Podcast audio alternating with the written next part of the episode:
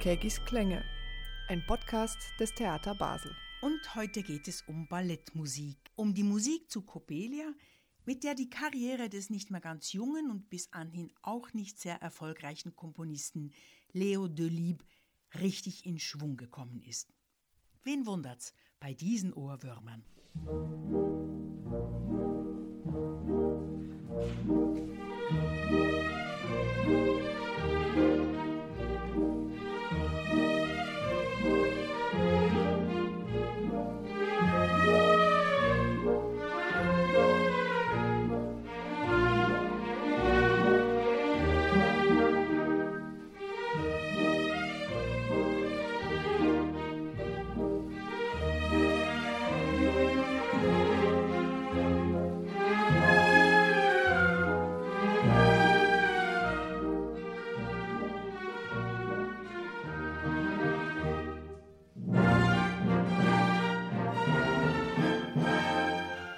Was es mit dieser Musik auf sich hat, das erzählt der Dirigent der Basler Produktion, Thomas Herzog. Er hat sehr farbenfroh instrumentiert und auch so einzelne Sachen rausgeholt und Überraschungen und eben dieses zum Teil sehr pompöse Blech, wo man sich so eine Marschkapelle oder eine Zirkuskapelle, die so frech über einen Platz zieht, vorstellt oder dann auch wieder was unglaublich Feines und so Zierliches. Und natürlich der Walzer, der so wunderbar schwungvoll ist und es hat schon sehr schöne, kann fast sagen, Ohrwürmer drin. Ferner hat die Tänzerin Dana Rosa Sunier kurz vorbeigeschaut. Sie wird in dieser Produktion einen Automaten tanzen und das mag sie sehr. It's nice because it's a very, very different experience. Because normally, when we do like story ballets, you have to go through the feelings or like how do you feel through this role. And in this case, it's not through the feeling, it's through the image mm, I'm having in my mind somehow. So it's like a different experience and it's nice. Und schließlich konnte ich auch noch mit einem Komponisten reden, mit Milko Lazar, der für Basel die Partitur von Leo Delibes ergänzt und erweitert hat und der von sich erzählt, dass er beim Schreiben von Ballettmusik einfach nicht stillsitzen kann. I found myself years ago already that I have to move uh, when I compose. I cannot just sit down and write notes and I have to move around for myself. Das und viel Musik in den nächsten 20 Minuten. Schön, dass Sie zuhören. Mein Name ist Gabriela Kegel.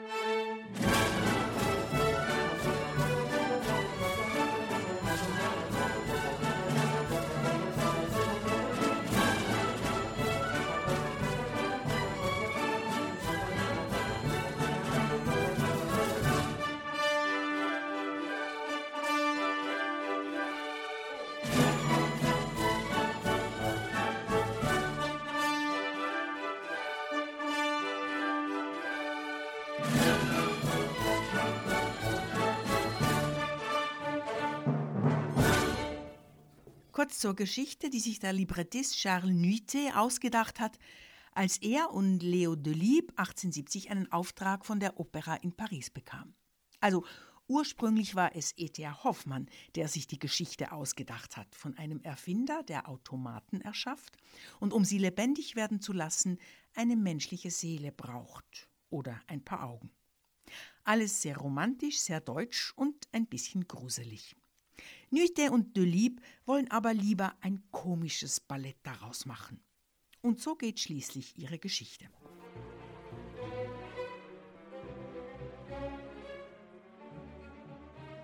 Der alte Dr. Coppelius, eine Mischung aus Erfinder, Bastler und Alchemist, hat eine mechanische Puppe gebaut.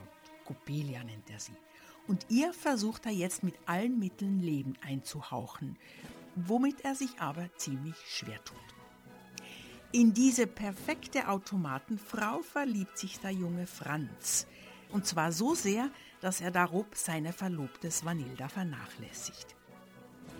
Die, keck und neugierig und eifersüchtig, will wissen, was los ist, dringt in die Werkstatt ein, entdeckt die Puppe, zieht sich ihre Kleider an und als Franz ebenfalls in die Werkstatt kommt, weil er zu Coppelia will, macht sie ihm als verkleidete Coppelia schöne Augen, tanzt mit ihm, flirtet mit ihm, macht ihn richtig heiß und deckt schließlich den ganzen Schwindel auf.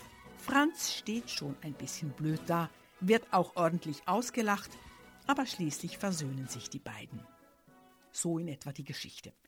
Die Musik nun, die Leo Delibes dazu geschrieben hat, begeisterte damals Publikum und Presse in Paris. Hübsch sei sie, schrieb man, und weiter. Vornehm, geistreich, singend, leuchtend, lebhaft, voller rhythmischer, melodischer, harmonischer und instrumentaler Einfälle. Und dann noch dies. Ein hinreißendes Bijou, das im Museum unserer Schätze einen Ehrenplatz einnimmt. Auf jeden Fall gilt Delibes fortan als Vater der modernen Ballettmusik. Für Thomas Herzog, den Dirigenten der neuen Produktion in Basel, ist Coppelia zuerst mal eine Musik, die zuerst sehr tänzerisch ist, die eingängige Melodien hat und viele rhythmische Elemente und auch die Volksmusik mit einbezieht. Das hat jetzt mit dem Thema zu tun. Ja, Coppelia war einfach ein Geniestreich. Wir blättern uns mit Thomas Herzog durch die Partitur. Es kommt mir vor, als wühlten wir in einer Wundertüte und ziehen mal hier, mal da ein Fundstück heraus. Also es hat eben, wie gesagt, diese verschiedenen Tänze, die geografisch den Anklang bringen, also Mazurka.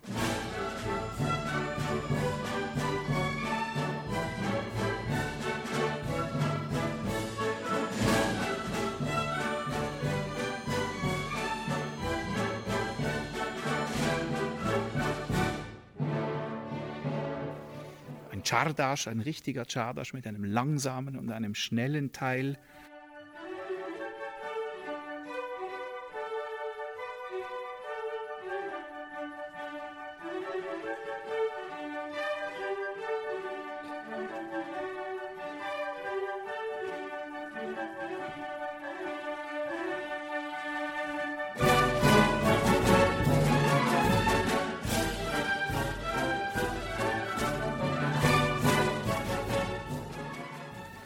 Wir haben dieses äh, slawische Thema mit den Variationen, was sich in allen möglichen Variationen bis ganz virtuos und grotesk entwickelt.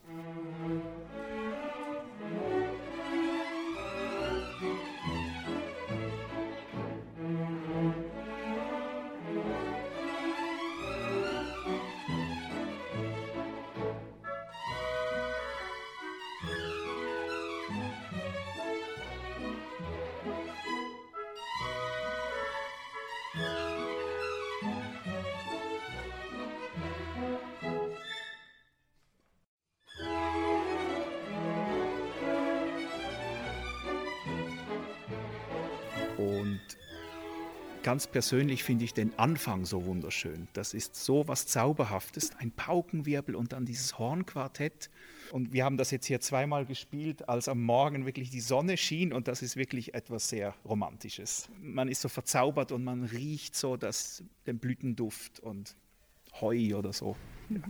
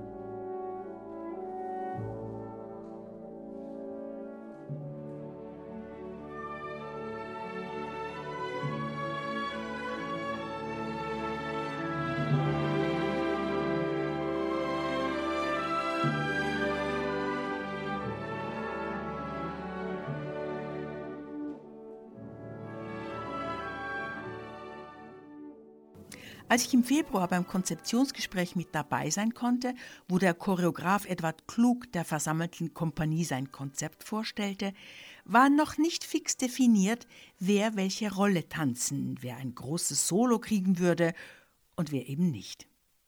Man stelle sich das mal in der Oper vor. Das ist bei uns normal, war Tana Rosasuni Bemerkung zu diesem Vorgehen. Sie tanzt, das ist jetzt fix, Coppelia den Automaten. Und sie mag diese andere Art der Erfahrung. Denn normalerweise erzählt sie eine Geschichte mit Emotionen. Das aber funktioniert nicht für Coppelia. Hingegen bräuchte sie für diesen Automaten ein starkes inneres Bild. Und welches ist das? So in Barcelona there is a, this um, amusement park. Und Tana Rosa Sunier erzählt von Barcelona, ihrer Heimat, wo es einen Vergnügungspark gibt mit einem Automatenmuseum. Dort drin stehen historische Figuren. Daran denkt sie, wenn sie Copelia tanzt. Aber auch an Kinder, die mit ihren Schlenkerpuppen spielen. Und beides zusammen hilft ihr, nicht in Klischeebewegungen stecken zu bleiben. Edward Klug, der Choreograf, kam nicht mit einem fixfertigen Konzept nach Basel. Lieber arbeitet und entwickelt er seine Choreografien zusammen mit seinen Tänzerinnen und Tänzern. Das nennt Tana Rosa Sunier den schönsten Teil einer neuen Produktion. Bei Null anfangen. Dann geht es zwischen Tänzerinnen und Choreograf hin und her, und zwar in beide Richtungen.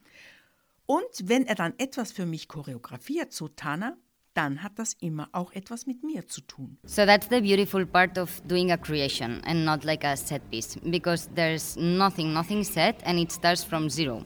So it's a work from the choreographer, dancer, dancer, choreographer, like both ways. It's also very nice when they create on you because then it becomes very much on you. Like the movements are what he's showing, but he creates it on you. So you put a part of it also.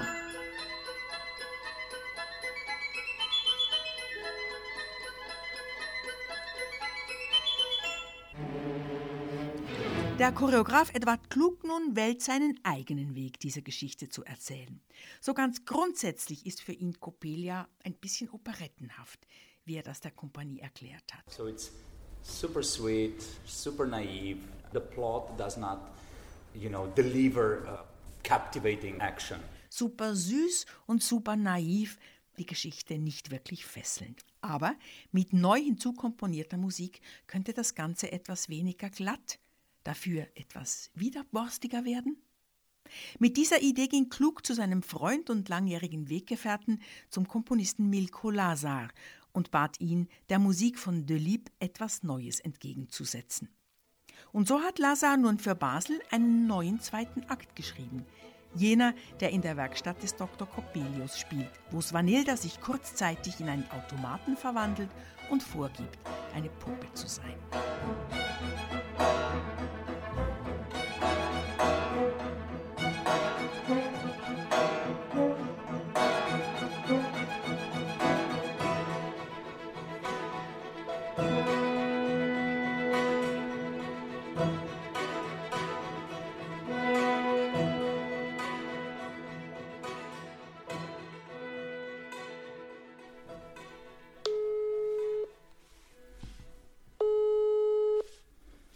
Milko Lazar lebt in Ljubljana. Dort erreiche ich ihn über Zoom. Hello. Hello, Gabriela. Yes, it's Milko. Bist du bereit? Nimmt's bei dir auf? Yes, so we can start right away. Dann gleich los. Es gibt den Komponisten Milko Lazar, der aber auch ausgebildeter Pianist ist, Cembalist und Saxophonist und in der alten Musik genauso daheim ist wie im Jazz. Hört man das in seiner Musik? Yes, there are always traces. You know, it's uh, DNA in a way, and you cannot uh, hide it. Ja, natürlich. Man hat immer eine DNA. Aber das, was ich hier geschrieben habe, ist kein Jazz. Nein, nein, nein, nein. Der ist irgendwo versteckt, klingt sozusagen subkutan mit, als Rhythmus oder Polyrhythmus. Auf jeden Fall als ein Sound oder ein Groove, der das 20. Jahrhundert geprägt hat und deswegen eminent wichtig ist. Ich bin aber auch beeinflusst von verschiedener Volksmusik.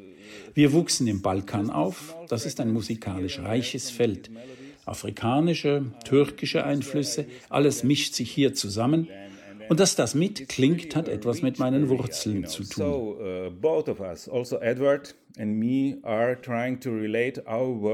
In some way also to this part of the world. Ne? So it's not only jazz like American touch, on the music, but also our own roots here. Ne? Delibes Musik ist ja manchmal sehr deskriptiv. Er nimmt uns mit in den Wald oder in die Werkstatt voller Automaten. Wie ist das in Milko Lazars Musik? Beschreibt die auch etwas? No, no, no, no, no. We both, we both don't want to describe. Auf gar keinen Fall. Ich wollte der Bewegung und dem Tanz Raum geben und nicht mit der Musik verdoppeln, was man auf der Bühne sieht. Das hier ist kein Comic. The, the, the points, you know what I mean. Milko Lazar hat Delibes Orchester etwas verkleinert. Dafür hat er ein neues Instrument hinzugefügt. Yes, uh, the cymbalum. Yes, it was actually, you know, we exchanged ideas many times with Edward. Ne? I came to him and said, oh, we have to use a harpsichord. Edward und ich haben schon Verschiedenes ausprobiert. Ein Cembalo hinzugefügt. Einmal wünschte er sich ein Akkordeon. Edward hört sehr gut. Er hat regelrechte Mausohren. Und jetzt, für Coppelia kam er und sagte, ich hörte ein Zimbalom, das klang großartig. Kann man das brauchen? Klar, sagte ich, das ist zwar neu für mich, aber lass es uns versuchen. Und jetzt verwende ich es innerhalb des Orchesters als Hauptrhythmusinstrument, innerhalb Streichern, Holz- und Blechbläsern. Ihr Klang ist sehr sparsam, minimalistisch. Ich habe es zart und durchsichtig komponiert und so hört man das ebenfalls zarte Zimbalom darin sehr gut. Allerdings muss man auch aufpassen, dass es sich nicht abnützt. Sein Klang ist archaisch, aber interessant. It's uh, yeah, you have to be careful with the cymbalum because not it's uh, it's not many things um, playable on this instrument. It's very it's very old archaic instrument actually, ne? and it's what makes it so interesting. Ne? Also das Cymbalum. Da steht es. Sieht aus wie ein antiker Tisch mit schwerem Rahmen und schweren Beinen, aber anstelle einer Tischplatte sind jede Menge Saiten kreuz und quer gespannt. Markus Schmid, der Zimbalomspieler, ist so lieb und erklärt es uns. Das Zimbalom ist eigentlich eine Art Hackbrett und ich denke, das Spannende daran ist am Hackbrett, dass es das auf der ganzen Welt gibt. Und das, was ich jetzt spiele, ist ein Instrument, das aus dem ungarisch-rumänischen Gebiet kommt weil dort haben dann im 19. Jahrhundert Instrumentenbauer das Instrument angefangen zu verändern, sodass es ein chromatisches Instrument wird, sodass ich jeden Ton habe. Also klingt so.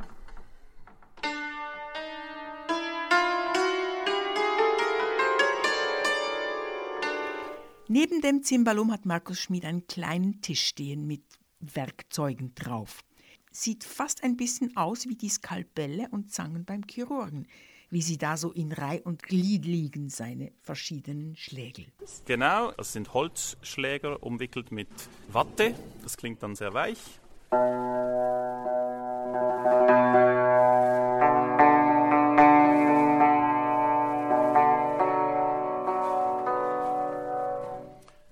Kann sie aber auch ein bisschen härter machen. Ich habe die selbst gebastelt. Das heißt, ich habe ähm, vorne ein bisschen Metalldraht drum gewickelt und dann erst die Watte darüber, damit es ein bisschen härter wird.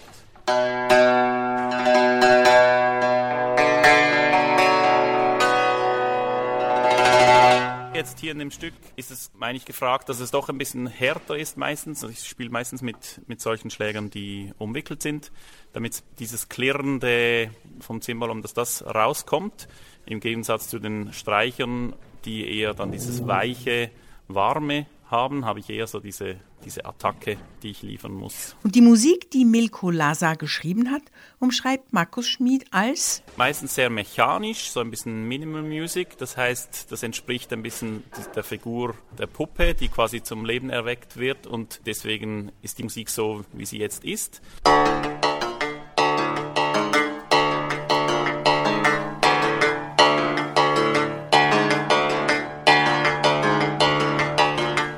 Er nimmt dann aber auch Zitate von, von Delib nimmt er rein und macht so seine ganze eigene Musik.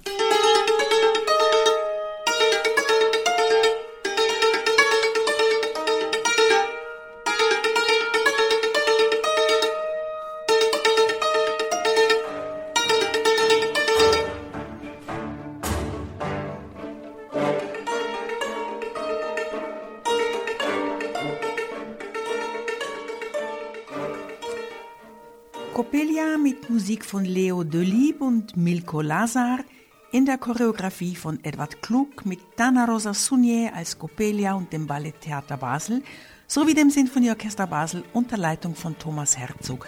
ab dem 18. März im Theater Basel.